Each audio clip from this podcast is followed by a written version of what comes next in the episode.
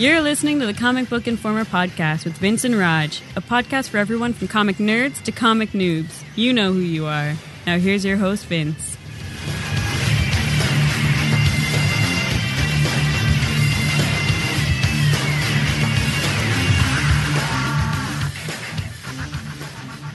Hello, everybody, and welcome to issue 173 of the Comic Book Informer podcast, coming to you on June 17th. How you doing this week, Raj? I'm surviving.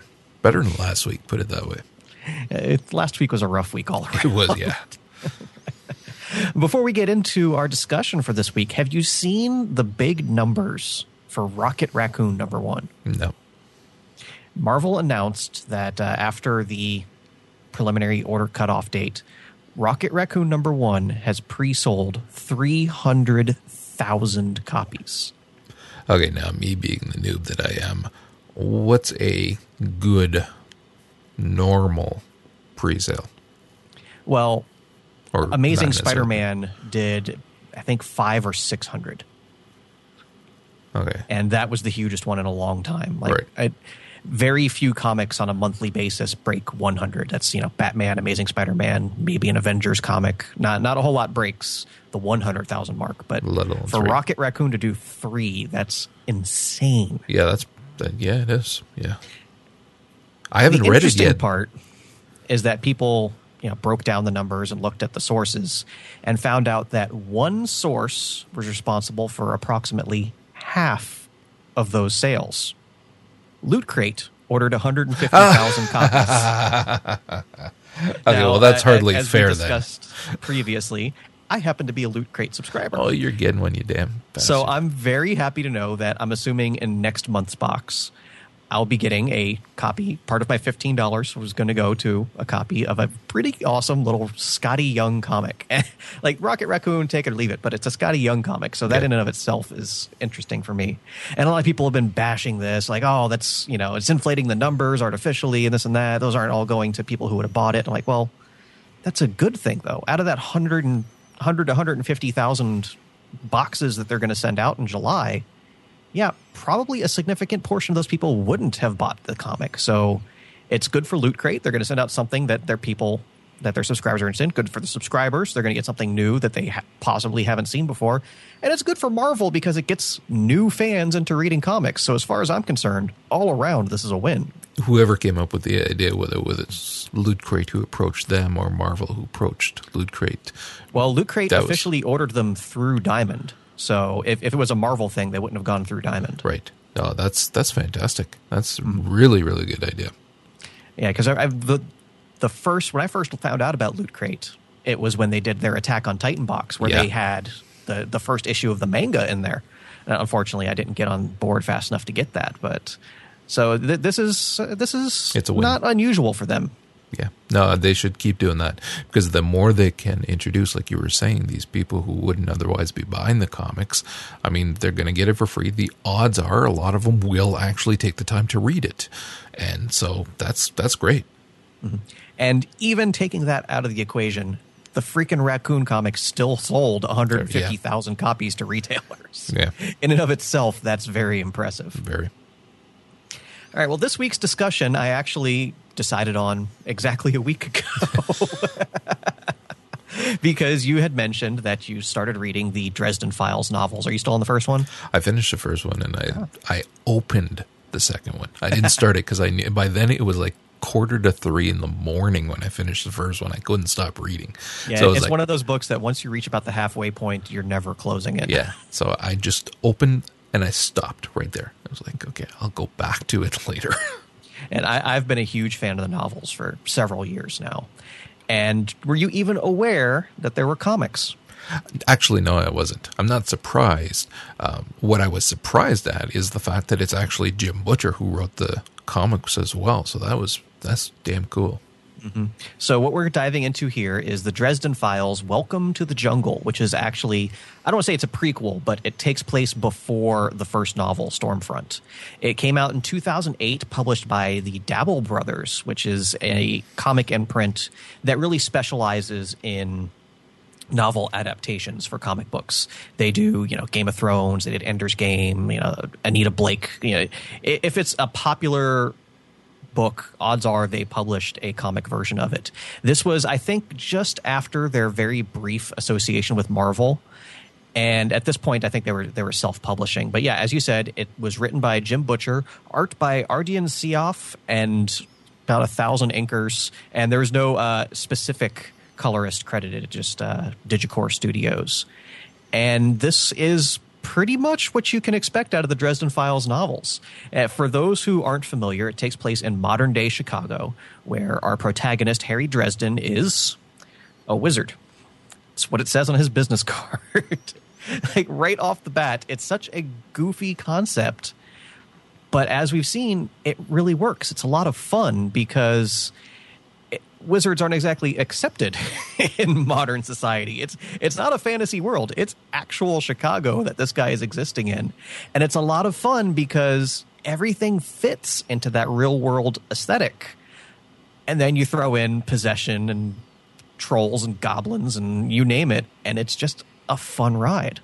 What's funny is that we, uh, myself and my wife and, and the youngest, we started our journey into Dresden Files by way of the TV show, which I'm I'm going to assume actually there's probably a lot of people who went that route as well. That's because, how I found out about it. Yeah, because it was on Netflix for a while, and so we started. I actually watched it when it uh, first aired on Sci-Fi Channel. Oh yeah, oh, so, yeah. And then I went into my bookstore. I was looking for something to read, and they had a huge display set up for the Dresden Files because uh, book eight, I think, had just come out at the time. I went, hey, I recognize that. So you know, I grabbed up a whole bunch of them. It's funny because, like, you've, I think I've shown you pictures of my library. We have a lot of books, and we spend a lot of time in bookstores as well, too. And I tend to, to a certain degree, keep up with various books, at least what is out, not necessarily reading everything.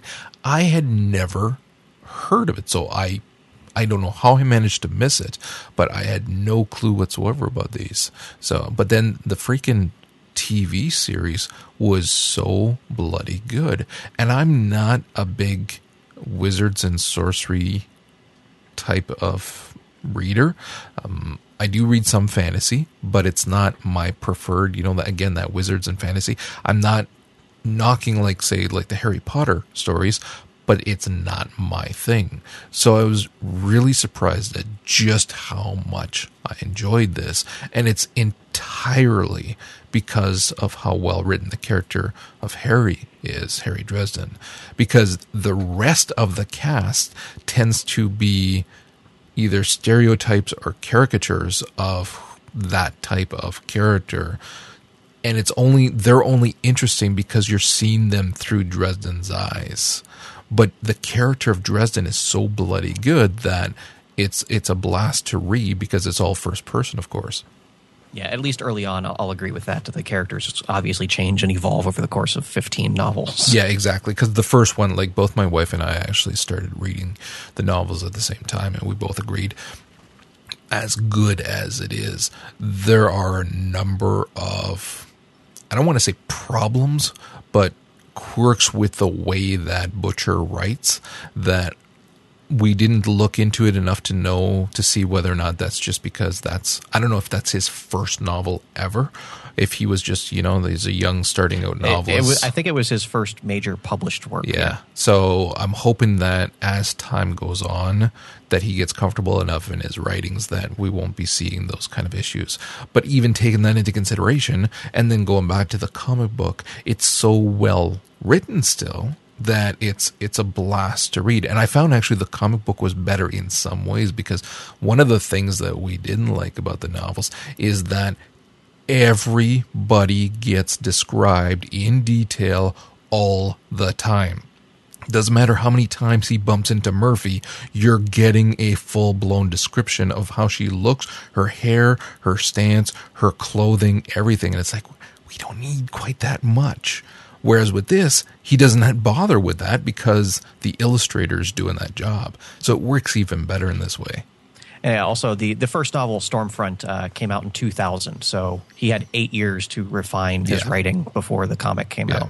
Well, what we have here for the story, and for the first, I want to say about half dozen books, it plays out as a detective story where yes, he's technically a wizard, but his role functions more as a private investigator or a uh, police advisor to to the cases that well regular criminology can't quite solve. They they, they bring in their pocket wizard. it's one of those things that again, it's such a ludicrous concept, but if you can at least get on board with okay, this is where we're going, you can have a lot of fun with it. Our story starts off with a murder at the zoo. One of the security guards has been just there's not much left of the guy, let's just say. And all the evidence points towards the fact that a gorilla escaped and mauled him and somehow got back in his cage and locked the door. So this is where they can come up with a semi plausible explanation, but not enough to make a case out of it. And they have to bring in Harry because Karen Murphy, the director of special investigations, has been on enough cases and realizes that, yeah, something's not adding up here, and this is probably something that Dresden can help them out with. So, what do you think of the the police advisor concept of the series? Because I mean, it's it kind of falls into that Sherlock role that we're so familiar with. I'm so used to seeing that kind of thing right now. I wonder how much the actual cops do of their own jobs. Between, between, Sherlock, Elementary, which is Sherlock as well, you have The Mentalist, you have all of these shows that are essentially exactly this. But again, it's one of those. He needs to be put as a writing device, he needs to be put in the thick of these crimes without headbutting too much with the cops or you know, having to work around that. This is a very simple plot device that still actually works.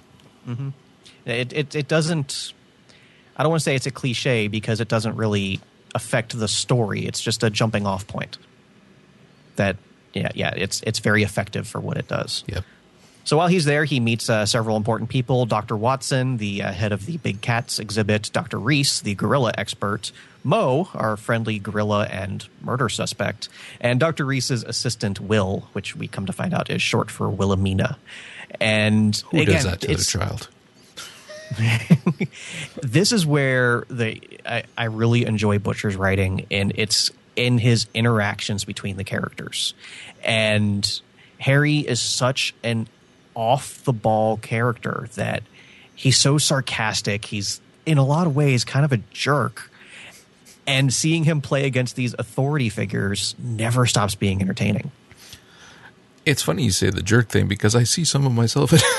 You're not the only one. Some of the answers and some of the way that he talks and things like that, I'm going, that's exactly what I would have done. You go.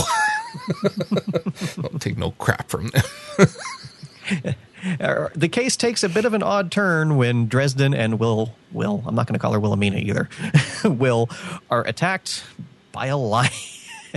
it's uh, obviously under some sort of uh, possession or mind control. They manage to trap the lion in a broom closet, and then the rest of the big cats are on them. Made for and, some very interesting art. Yes, I, I really enjoyed the art Overall, through a lot yeah. of this. Yeah. Uh, you can see the uh, the issues with the multiple inkers. It was a little inconsistent at points, but uh, Syaf's actual pencil work, yeah, it's it was very solid. And again, I don't know exactly who did the colors, but they were pretty good all throughout. Yep. I also really liked the the cover art. I, I, didn't look and see who did the covers, but it was a completely different style from the comic, but pretty darn cool as well. Yeah. And this is where we find out now that okay, big cats attack Dresden. Well, it's got to be the big cat lady. So they go after Will, find uh, some blood-soaked jars in her office, and we meet the best character in all of Dresden, and that's Bob the Spirit. Bob is an intelligent spirit who, well, knows everything there is to know, resides inside of a human skull, and is the biggest horn dog ever to grace planet Earth. We don't get a lot of Bob in this comic, and that's disappointing because it, Bob has always been my favorite character but throughout. Is there any point, uh, and you don't have to tell me if it really spoils a plot story device kind of thing going coming up in the books, any point where he turns into the Bob that we saw in the TV show?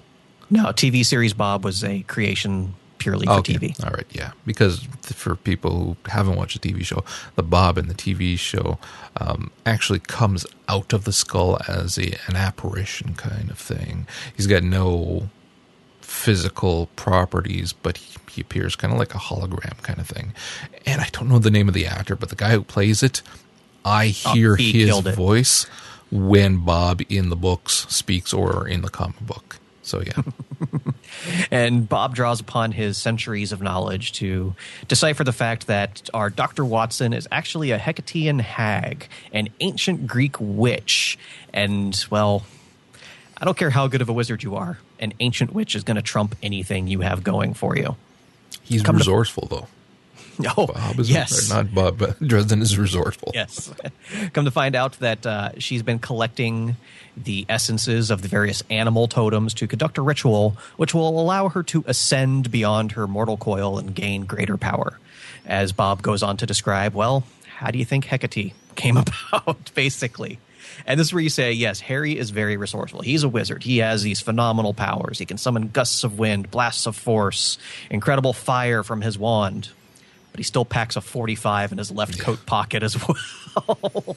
and that's the thing that really drives the entire concept of Dresden home for me. Yes, you have this ludicrous stuff, but it's still relatable. Like, I, like, listen, if I was going up against unknown foes, regardless of how many magic spells I know, yeah, a little bit of actual, you know, American iron would not be against my philosophy.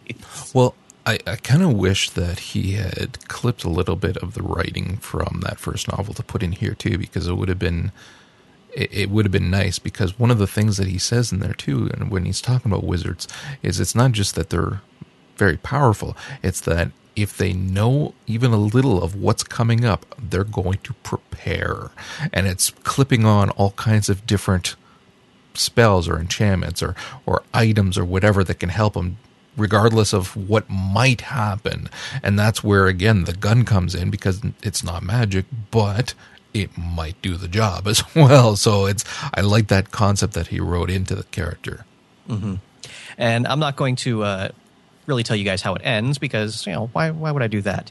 But uh, let's just say Harry being Harry, he of course gets in completely over his head. and Mo the gorilla is the best character in the comic. not arguing and it's cool because after this, they actually published adaptations of the first two novels. In uh, Stormfront, which actually I believe was 12 issues that adaptation, which is shocking because it was pretty short novel.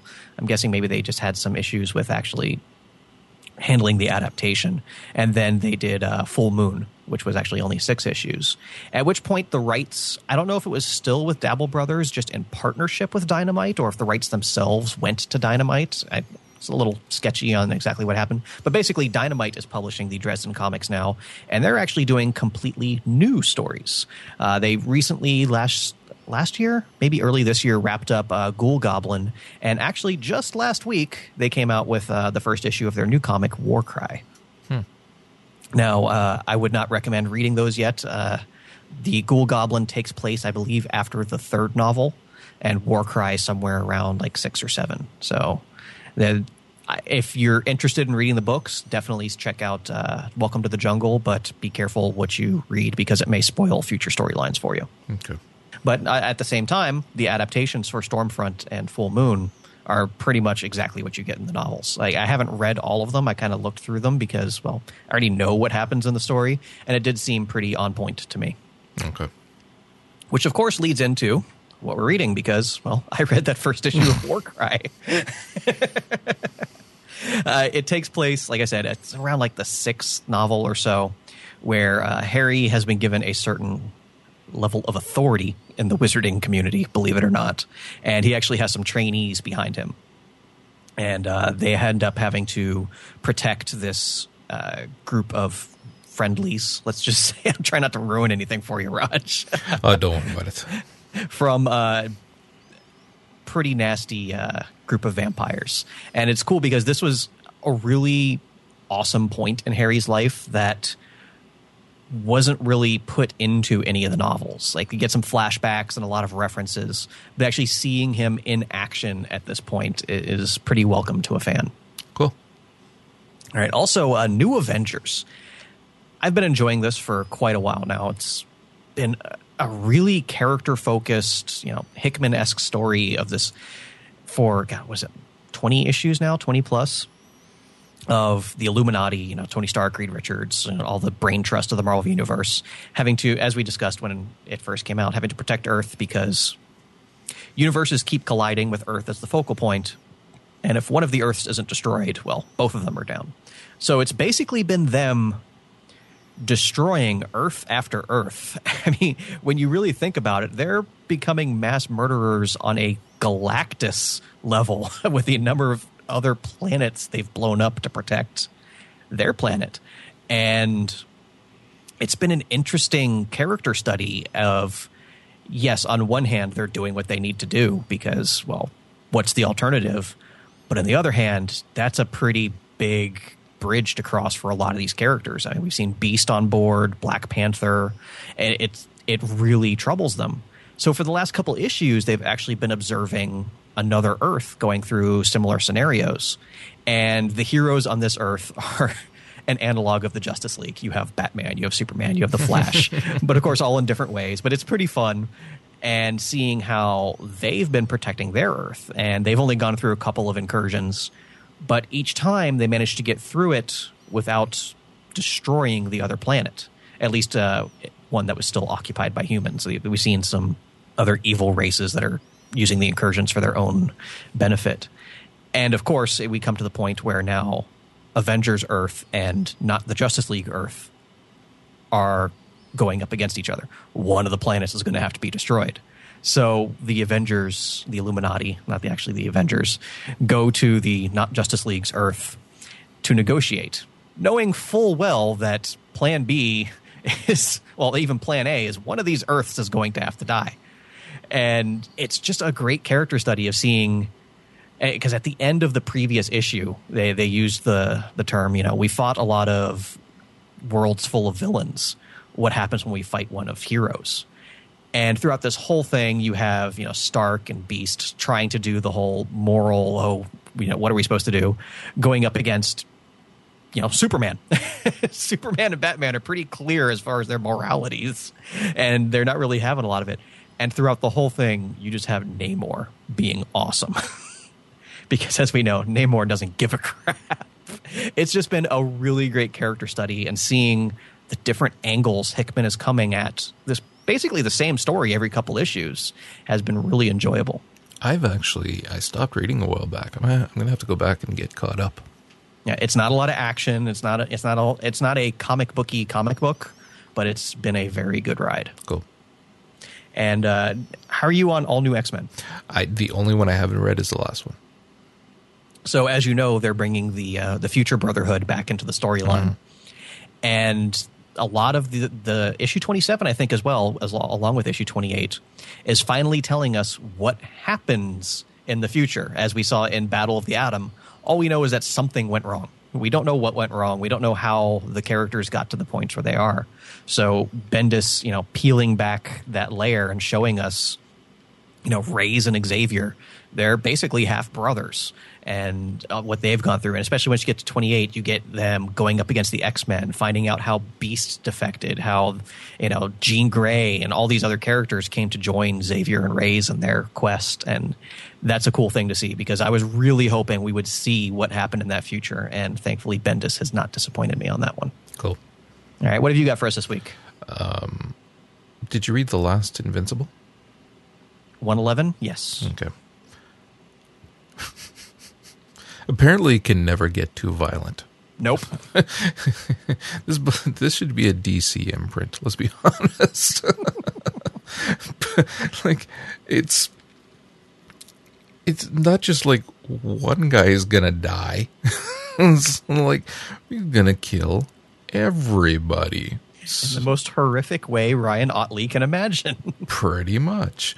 Um, I had not yet read 110, so I read mm-hmm. that one, and then for the the the rape that you were talking about at the end, and uh, after reading it, it I I actually would say it has not been handled as appropriately as I believe it should have, but not.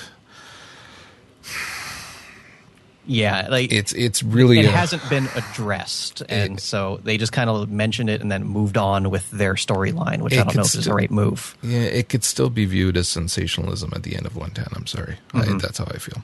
Um, but 111 was was again interesting. It's it sure was action beginning to end. Robot being the ultimate badass, imaginable psychopath at the end, completely calm as he's ripping off her leg. Um, wow, it was just yeah, all the blood and gore you can imagine. and then Keep some. in mind, this is the comic where, like, three issues ago, somebody's face got turned inside out. Yeah, man. Um, what's the other one? Did you read the new um, Nightcrawler number three? No, I haven't read number three yet. Okay, I. The writing is weird in this, in that, and I felt the same way. Yeah, but it's you know some writers are so fluid in how they tell their stories, and from page to page, and even the panel and everything, it, it's it's fluid. But this is so I don't know. It's it doesn't feel fluid in the least in how it's told, and so it, it it's subtle, but it's enough so that it, it kind of irks me when I'm reading it. I mean, it, it, it's a writer whose most popular comics were 30 to 40 years ago, and he hasn't changed his style a great deal in the interim. yeah, it's I, I'm I'm I want to love this so badly because it's Nightcrawler for Christ's sakes, but it's he's making it hard because it is I don't it's not well told the story, and then on top of that, the story is fairly cliched. So it's kind of like, eh, come on, really? So right down to the bro moment with him and Wolverine having beers, it's like, uh, mm. so I wasn't. I I have not been as thrilled with any of the issues. They've been all right, but nothing spectacular. But this one more than the other ones, just kind of, again, the flow just didn't feel right. Yeah, it, it strikes me as more of just a nostalgia project. They're not trying to tell a great story. They're not trying to be as you know groundbreaking as a lot of the other solo Yeah. series we're seeing. It's just like, okay, here's a fan favorite character, a fan favorite writer. Just go do some old school stuff, and we'll sell some copies. Uh, Deadly Hands of Kung Fu number two. No, I haven't read that yet. Okay, I won't spoil it then. Okay. Uh, let's get Good, over. Um, all right, but my hopes were a lot higher Yeah. for this series than what we're seeing here. So I, yeah, it's again, it it was all right, but it was, it's just not on par with what I'd been hoping for.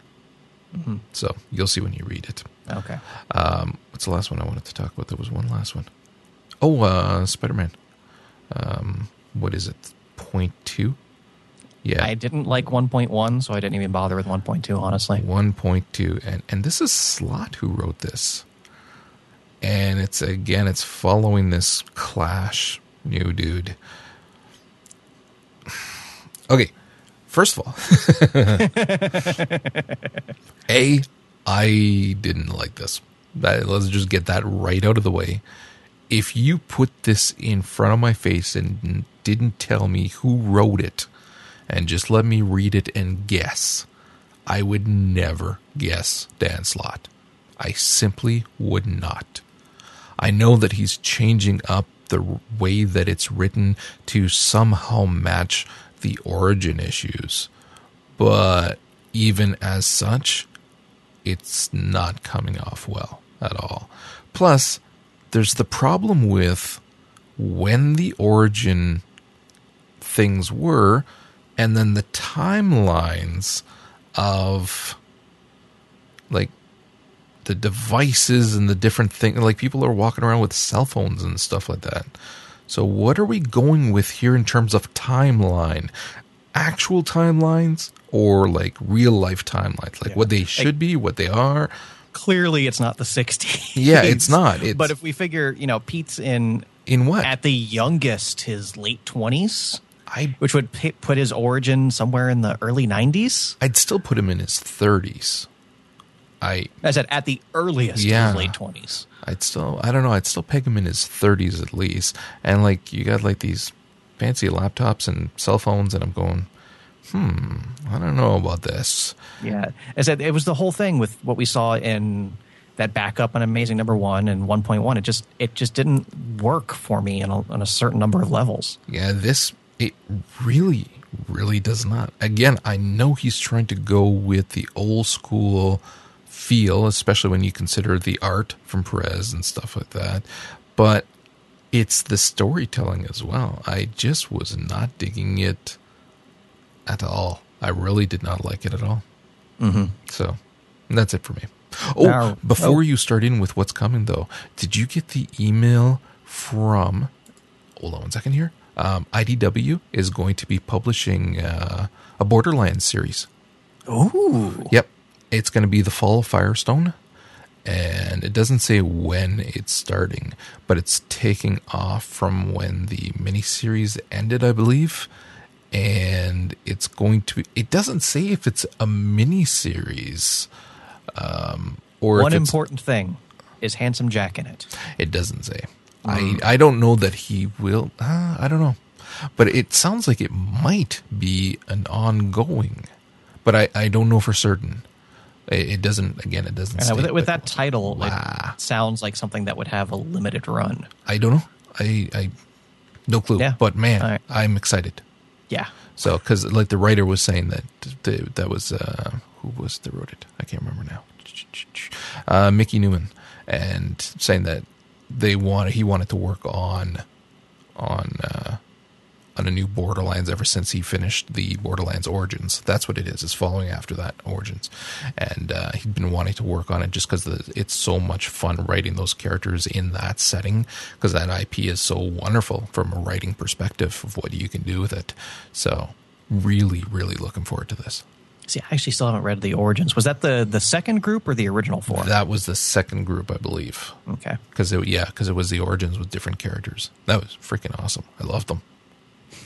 Maybe we'll have to do it on an episode. Oh yeah, Now, now can I go on? yeah, sure. All right. For our recommended new releases this week, Marvel brings us Avengers number 31, Iron Man number 28, Nova number 18, Original Sin number 4, Thunderbolts number 27 with their new creative team, and Uncanny X Men number 22. From Image, we have a pretty good lineup this week with only three comics. We have Manhattan Projects number 21, Sex Criminals number 6, and the new comic from uh, Kieron Gillen and Jamie McKelvie, The Wicked and the Divine pretty weird concept. Don't know if it's going to be my thing, but a lot of people who've got advanced copies are really digging it. So, Cool. and then from IDW, we have Samurai Jack number nine and Teenage Mutant Ninja Turtles number thirty-five. Man, it's a good week. Yes. So that's going to wrap us up here at Comic Book Informer. As always, you can find us online at comicbookinformer.com or on Twitter at cbinformer. So until next week, thanks for listening. Don't forget to tell them about Popcorn Running this week. Go ahead. Okay. Popcorn Running this week It's going to be coming out at the same time as this, and it is going to be our episode talking about the TV series, the first season of Marvel's Agents of S.H.I.E.L.D. So we had a lot of fun. We, of course, talked about how it started from the comic books as well and how it progressed into the TV series. Ton of fun, and that's going to be coming out at the same time. So make sure to check it out, popcornrunning.com. Good job, Roger. I came prepared. All right.